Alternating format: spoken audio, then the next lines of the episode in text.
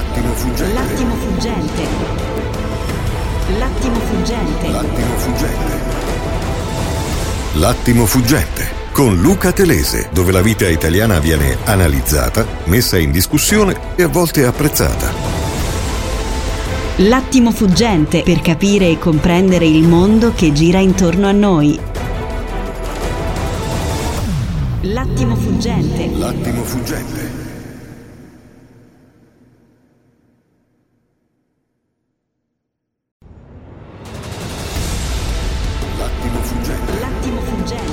L'Attimo Fuggente con Luca Telese.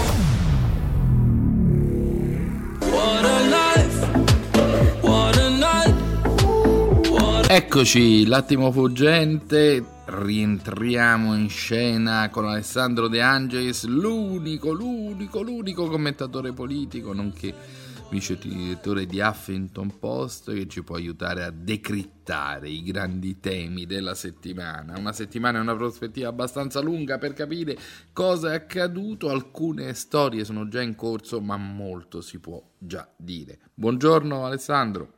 Buongiorno Luca. Buongiorno a tutti. Allora, è stata la settimana, soprattutto ieri, sono stati i giorni dell'esplosione del conflitto sulla giustizia. Ci sono interpretazioni assolutamente opposte, no? Le abbiamo citate nel racconto di questi giorni. Da un lato, che ne so, Belpietro, Travaglio, quindi persone non certo vicine, che dicono che si tratta di una pessima riforma.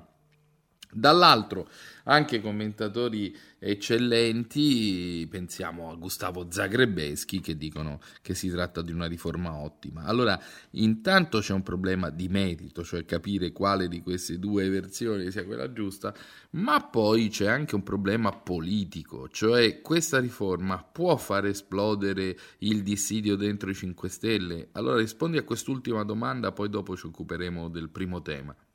E quanta carne a fuoco che hai messo? Sì, la risposta è sì, è già esploso il dissidio dentro i 5 Stelle.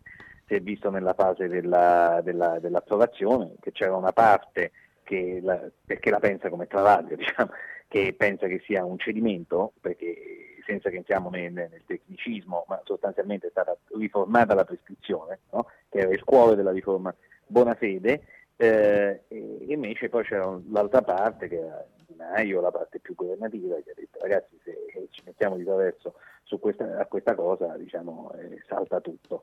Il che per ora quindi è andata tutto bene, bisogna vedere quello che succederà, diciamo, in Parlamento, dove poi quando ci andrà saranno vari fattori, perché i 5 Stelle in questo momento sono un partito senza una guida, ecco, cioè chi guida in Parlamento, perché tu lo sai meglio di me, nelle votazioni cruciali le posizioni vanno fatte digerire, no? pilotare passare, anche solo indirizzare, un grande gruppo parlamentare del 33% su una votazione sul suo punto simbolo, è come se, che devo dire, come se al PC avessi toccato lo statuto dei lavoratori, no? Cioè, la prescrizione dei 5 Stelle è il punto chiave, punto più divisivo, più simbolico, ecco.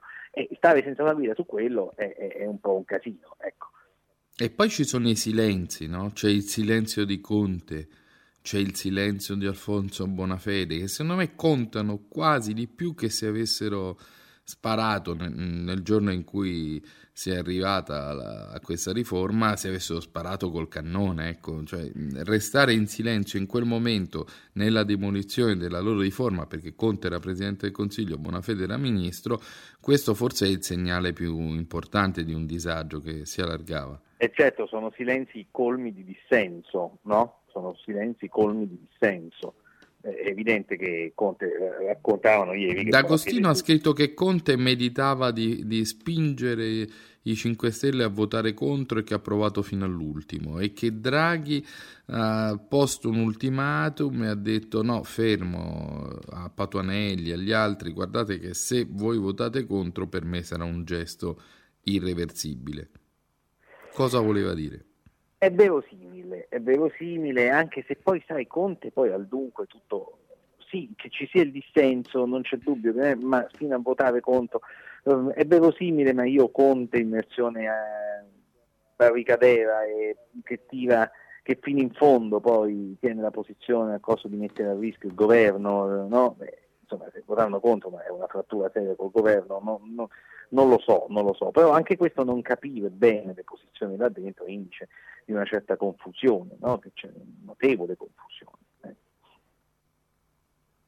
Qual è il grande tema del contendere? Perché diciamo la prescrizione viene usata come un argomento di distinzione, spieghiamo agli spettatori, fra garantisti e colpevolisti, cioè Travaglio dice è un salvaladri, potendo prescrivere tutti i potenti potranno prescrivere perché hanno gli avvocati, hanno i collegi, sostanzialmente si concede a chi ha mezzi, forza e fortuna di poter ottenere la prescrizione come un salvacondotto di qualunque procedimento, no? Mentre invece i garantisti dicono no, la prescrizione è un diritto e la prescrizione consentirà, grazie alla riforma della Cartabia, di rendere brevi i processi.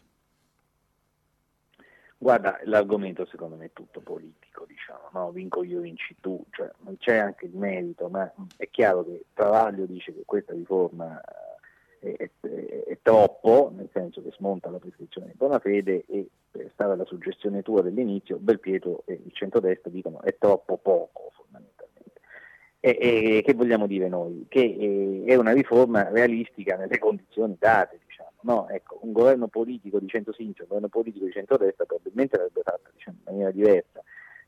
È un compromesso politico fondamentalmente, no? Ecco, di una maggioranza molto larga, ed è già un miracolo che su un tema del genere si sia arrivati a questo compromesso, no? L'altro elemento che la Cartabia è una possibile premier, è una possibile candidata al Quirinale, quindi bocciare questa riforma. Sì, la Cartabia è una possibile tutto attualmente, diciamo, viene messa perché donna, perché ministra della giustizia che è riuscito al compromesso di il Colle, ma se al Colle ci va Draghi, il Presidente del Consiglio, questo dicono, diciamo, i nostri esatto, esperti Boatus, di palazzo, come dire. Io non mi avventuro invece, sai, sul Colle non faccio previsioni, diciamo, ancora, perché mi sembrano discorsi assolutamente prenaturi. Certo, per seguire il filo della settimana, un'altra dichiarazione pesante che deve essere forse modulata è quella di Renzi, che ha detto ma io sul Presidente della Repubblica tratto con il centrodestra, non in un clima di disfacimento che questo dibattito sulla giustizia aumenta, alimenta. Forse questa frase è pesante. Tu hai parlato con Renzi, lo hai intervistato, e che impressione hai avuto? Un bluff o... Ma guarda, il suo ragionamento è chiaro che quando dici queste cose sei consapevole anche del messaggio politico che c'è dentro, no? E anche delle interpretazioni, diciamo, a cui si prestano, cioè con diciamo tutto il centro-sinistra e la Letta quella come voglio fare il capo dello Stato assieme a Salvini. Dal punto di vista dell'analisi politica lui dice una cosa però giusta, cioè lui dice il contesto è diverso rispetto per esempio alla volta scorsa, perché alla volta scorsa il centro e altre volte in cui furono messi Ciampi, Napolitano eccetera, dice allora c'era il centro-sinistra che aveva una maggioranza con cui poteva eleggere dal quarto scrutinio in poi. Anche adesso il centro-sinistra unito avrebbe una maggioranza, e che lui non è più in quella maggioranza, questo è il tema. Sì, adesso però diciamo anche il centrodestra ha una maggioranza, capite come c'è la verità, il discorso vero è che in questo Parlamento nessuno può... La sinistra ha 500 grandi elettori, grosso modo, no? Questo è più o meno, no? Se ci fosse Italia Viva avrebbe 500 grandi elettori su 1000, cioè, quindi... Sì, tu dici la maggioranza del Conte 2, sì, anche se questa balcanizzazione dei 5 Stelle... anche se questa balcanizzazione dei 5 Stelle, diciamo. Però io penso che nessuno dei due schieramenti sia in grado di mettere un capo dello Stato a maggioranza, io penso. Tu pensa per esempio al centro-sinistra, pensa a tutte le correnti del PD, pensa alla deflagrazione dei 5 Stelle, se venisse indicato uno, già... c'ha 100 franchi tiratori della corrente sua avversaria, diciamo. Noi l'abbiamo visto già ai tempi del povero Bersani, no? Il Prodi, no? Cioè... Che cosa è capace di fare, cosa sono capaci di fare le correnti del PD durante l'elezione del capo dello Stato. E dopodiché io penso, e questa è la mia considerazione. Ma poi il centro-sinistra non ha un candidato. E lo stesso vale per il centro-destra. Questo è l'altro tema. Beh, centrodestra agita e lui si è autocandidato Berlusconi, no? Questa competizione può far sì che se il candidato non sia veramente condiviso, non scaldi veramente il cuore entrambi uno dei due, si lura quello dell'altro, diciamo, no? Cioè, e questa è la considerazione da cronista sulla base delle esperienze. E poi c'è la politica. Ma in quella frase di giovedì su Berlusconi, scusami, questa è un'importante interpretazione, secondo te, secondo Alessandro De Angelis, la Meloni ha chiuso a Berlusconi o ha lasciato aperto uno spiraglio? Perché ha detto non sarei oppormi, però non mi sembra che sia il candidato opportuno. Che cosa dici di questo ma anche meloniano? Che non può, che la considera una baggianata, non usare il termine romanesco più appropriato, e che però non può dire di no per ragioni di cortesia, non può dire di no per ragioni di cortesia, perché sembra brutto che sia lei a dire no a Berlusconi, ma la cosa era baggianata. Però in quel caso Berlusconi produrrebbe veramente un presidente di centrosinistra, perché le sinistre non potrebbero votarlo, no? E quindi andrebbero alla ricerca di un candidato. Sì, ma Berlusconi al Colle non passerà mai. Vai a vedere anche c'è tutta la vicenda giudiziaria, ma se proprio lo porteranno sapendo che poi lo sapò come atto di omaggio a una storia dal loro punto di vista, ma insomma la vedo abbastanza complicata. Però oltre a queste considerazioni, che saranno tutte numeriche, poi ci saranno anche delle considerazioni politiche, Luca, secondo me da fare, cioè l'Italia della pandemia o del post pandemia, no? Che ha come presidente del Consiglio Draghi e un governo sostanzialmente di tutti, no? Che si è formato con circostanze che ben sappiamo, ma di tutti. Si può permettere un capo dello Stato eletto solo da una parte?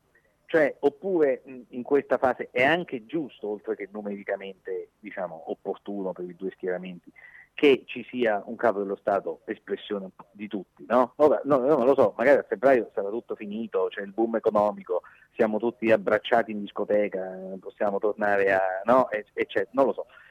Però, insomma, no, il paese è abbastanza lacerato, no? È una situazione un poco complicata. Si sarebbe detto una volta che la via maestra è trovare una figura, no? O sbaglio? Sì, però queste figure non ci sono, cioè ci sono solo due figure vere sul campo, cioè una è Draghi e Mattarella, no? Esatto. E l'altra è Mattarella per il bis.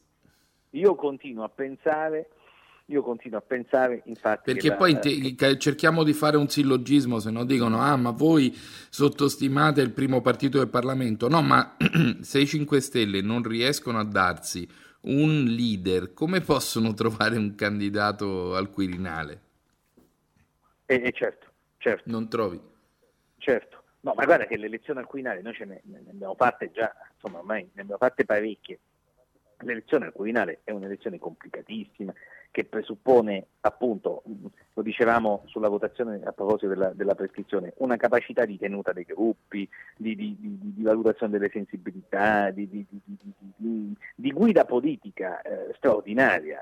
Cioè sul Quirinale sono stati, ci possiamo rimanere fino a domani, tutti quelli che sono stati impallinati, no? Anche Prodi, il caso più eclatante, no? Quindi la tenuta del gruppo dei 5 Stelle è uno degli elementi che sarà cruciale per l'elezione. Io continuo a pensare che prima sul Quirinale le figure sono sostanzialmente due, sono Draghi e Mattarella, poi questo dipenderà da molte cose, dal contesto, dalla loro volontà, però continuo a pensarla così, a spanne. Poi dipende, insisto, da come sta l'Italia.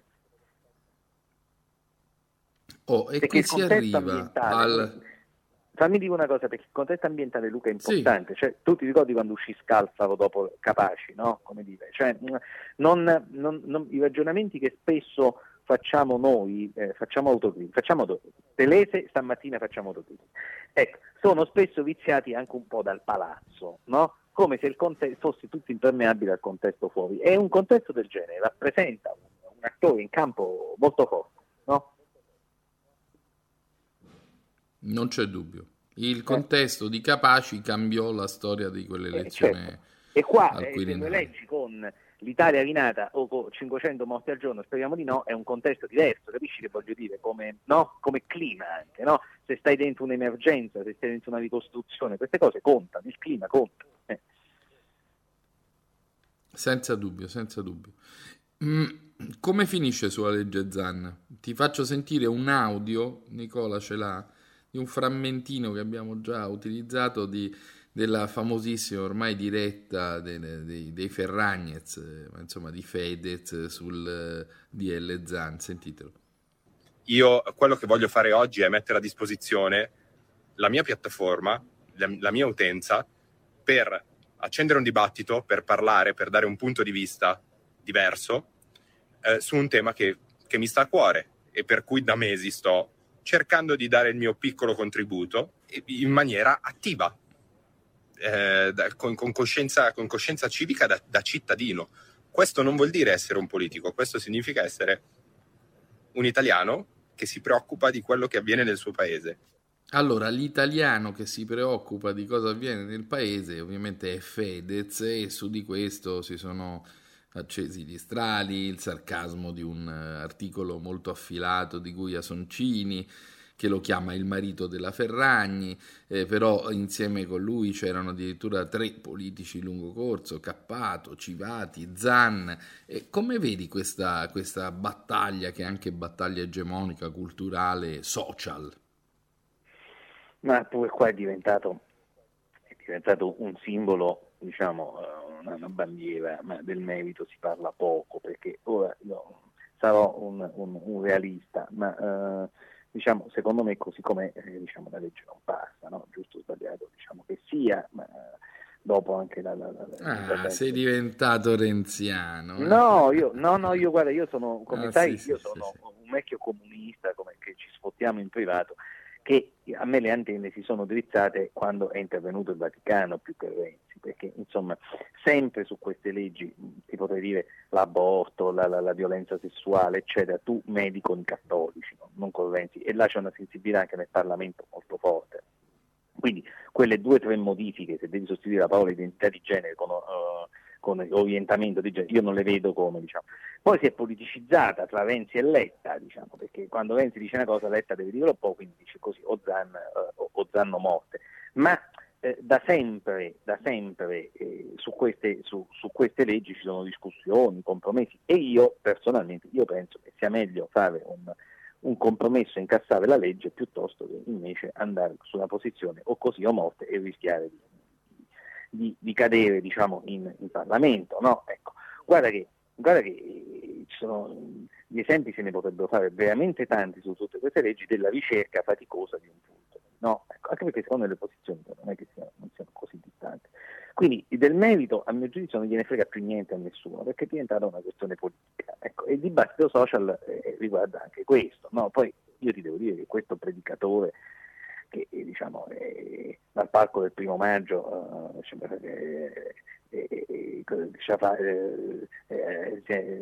Fedez, no? Dal palco del 1 maggio, diciamo, è andato a fare quella sparata autopromozionale sostanzialmente, perché poi insomma non dice una parola sul lavoro, ma contribuita da Ricky Amazon. Cioè, a me questi predicatori di giornata, diciamo, non mi hanno mai appassionato. Io sto al merito delle cose, e questa legge così come non passa, se per 2-3 modifiche passa, secondo me. Ah, se ci sono delle modifiche passa, ma no, perché? Ma se ci sono delle modifiche, la legge torna alla Camera ed è finito tutto. Dai Alessandro, sei una vecchia volpe. No, non è vero che è finito tutto, perché che fa, scade la legge, la legislatura andrà fino al 2023, ci stanno 2 anni di tempo, e chi l'ha detto? Scusa, questa è un'altra cosa, chi l'ha detto? Sono 2 anni.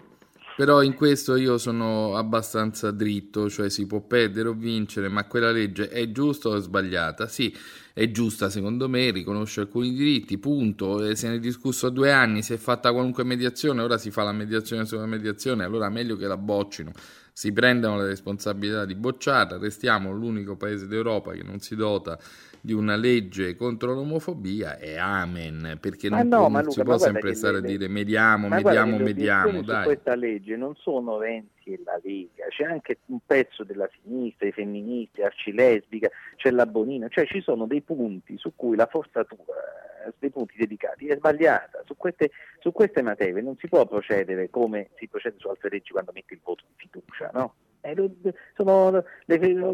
leggevo la Dominiani da qualche parte, una femminista, storica, che ha fatto battaglie, eccetera, che c'era una posizione molto netta di critica, per esempio, a come questa legge su alcuni punti, non si può andare col macete su certe cose.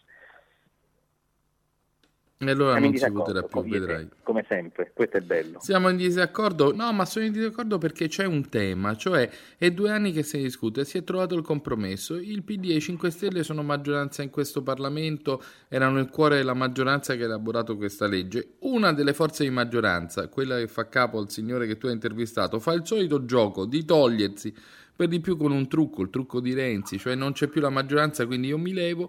E facendo questo gesto lui fa venire meno la maggioranza, basta, se ne assuma la responsabilità, spieghi ai suoi elettori perché l'ha fatto e ciao, perché la maggioranza c'era, la maggioranza c'è. Poi tutto il resto mi dici, le femministe, dici ciao, la vita, non passa la legge.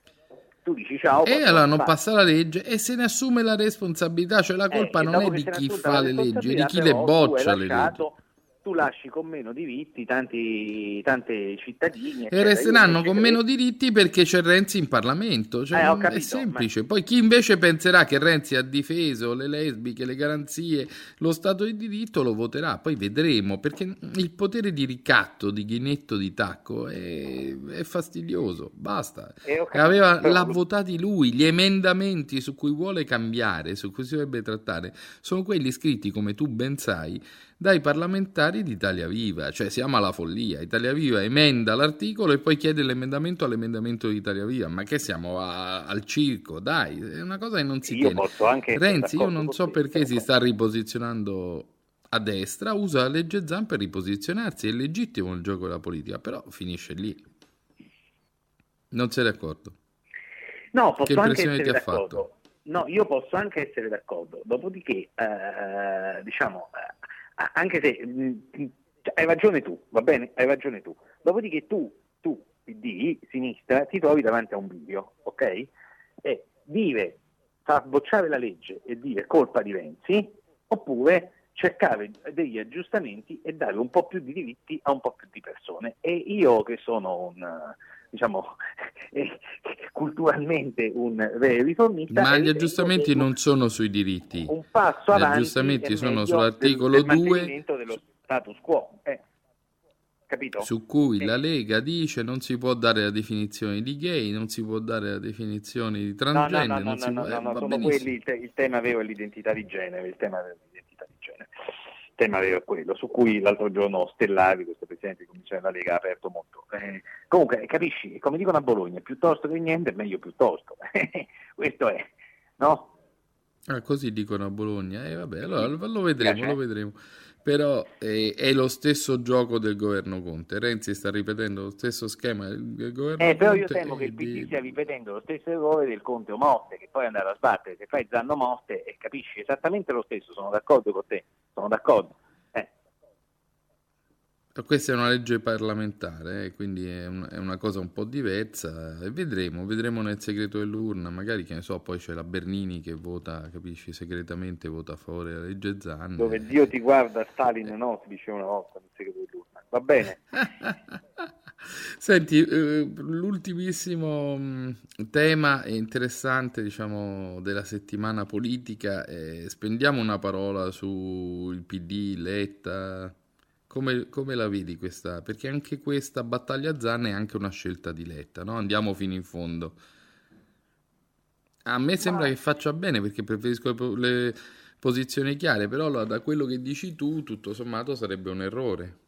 Ma secondo me questa è la vocazione minoritaria, cioè il PD che invece di parlare a tutto il paese, no? Cercando un compromesso che parli a tutti e portando a casa un risultato, sta su una posizione di testimonianza, voglio dire, no, questa decide di parlare solamente a delle... Vabbè, ma allora sei proprio come la Meloni ieri, che ha detto la sinistra sta usando i gay come scudi umani, No, io sono guardando vocazione maggioritaria e minoritaria, stanno dentro come analisi, diciamo, anche un mood, come tu ben sai, della sinistra, no? Cioè a me mi piacciono i grandi partiti popolari che si fanno carico del paese nel suo complesso, diciamo, no? Dopo che non è che gasi le curve, non amo chi parla alle curve, io amo chi parla allo stadio e porta poi dei risultati. Stati, questa è la vocazione maggioritaria del partito, diciamo, c'è anche il Partito Comunista Italiano, che segnalo, ti dico una cosa che ti piacerà, Togliatti, quando ai tempi della Repubblica, accettò i patti lateranensi siglati al fascismo con la Chiesa in Costituzione, perché diceva: in questo momento la priorità è la Repubblica, anche col Papa Presidente. Non è che ha detto togliete di Omoste, non è che ha fatto Zan Omoste, è che si costruì la Repubblica, perché la politica è compromesso, la politica è compromesso. La Meloni dice che è inciucio, io invece dico che la politica è compromesso, detto questo, la posizione diretta, la politica, il tema è questo, Draghi sta in sala macchine e pensa a governare, e i partiti stanno sul palcoscenico. Sul palcoscenico si ritagliano dei temi identitari, vedo che Salvini ogni tanto parla di posti, il PD non parla più di Jussoli, ma parla di legge Zan, c'è questa cosa, c'è una separazione tra sala macchina e palcoscenico, questo mi pare il punto, in cui poi alla fine a Letta gliene frega il giusto che passi la legge, perché l'importante per lui è aver rivitalizzato un po' l'identità, potrà dire costa di Renzi, Va bene, allora è ancora una partita aperta e forse fra mi pare un programma per la prossima legislatura, quello di Letta, più che per questa, quando il PD avrà la maggioranza, Jussoli, questo, Sei cattivo, ma che doveva fare? Doveva dire smonto tutto, rinuncio, faccio il moderato? Doveva guidare il processo, intestarsi 2 o 3 modifiche, portarla all'approvazione e dire grazie a me ci sono un po' più diritti, punto. Se domani l'Italia vince, come accadde nell'82, questo influenzerà anche la politica? Per due giorni, dici? Cioè non ci sarà se qualcuno fa un paragone però tra Draghi e Mancini, io per una settimana metto in blackout, perché già la vedo un po' di retorica nazionale. Però molti lo faranno fra Draghi e Pertini o fra Mattarella e Pertini. Draghi non ci può andare a Wembley, quello fu il mondiale di Pertini, e poi c'era Mattarella a Wembley, non Draghi, perché credo che Draghi, dopo che ha detto che andava spostata la finale, mi sa che non ci può andare a Wembley, Però voglio dire, se vince... Sì, è vero, non ci può andare... Hai ragione, non può andare a Wembley alla finale dell'Europeo. Non può sollevare la Coppa. Potrebbe dire che lo fa per scelta istituzionale. Tutto può dire. No. Lasciamo stare Pertini. Comunque la cosa veramente incredibile è che Mancini, secondo me, è l'Italia che ha fatto il recovery. Lo dico sempre agli ascoltatori dell'Attimo Fuggente, perché Mancini ha lo status, ha lo standing internazionale, ha il colpo di tacco, ha il vestito che non si gualcisce, ha fatto le scelte di innovazione giuste, ha puntato su Barella e sui giovani quando nessuno se li filava. Quindi, secondo me, è l'Italia del recovery plan, quindi vedrai che se vince Mancini domani un po' cambierà un po' di questo vento ottimistico, entrerà proprio come dici tu nello zeitgeist, nello spirito di una stagione, del tempo. Nello spirito del tempo. Sì. E nascerà forse una candidatura, un'eurocandidatura per il Quirinale, chi lo sa. Mettiamo Mancini a quello. Va bene, esatto. E quella è la cosa migliore, dritta, semplice. Ma io ti parlo di interpretazioni, suggestioni di clima, e tu sei sempre terra lì a fare la realpolitik. Hai visto l'ago, i numeri, le cose.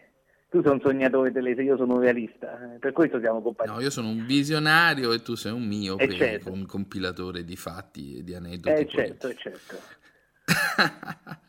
Bene, grazie. L'Attimo Fuggente finisce qui. Grazie assolutamente ad Alessandro De Angelis. Ci sentiamo lunedì per spiegare e raccontare chi sarà il nuovo campione d'Europa. L'Attimo Fuggente con Luca Telese